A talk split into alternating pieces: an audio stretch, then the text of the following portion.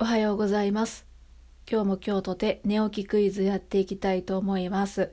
今日は最近あったニュースからね、出題したいと思いますよ。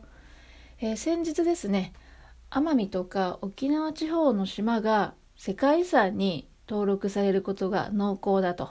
7月には正式に世界遺産、世界自然遺産になるという発表があるんじゃないかというニュースが入っておりまして、そして2日前には北海道北東北の遺跡がこれまた7月に正式に世界遺産に登録されるんじゃないかという情報が入ってきております。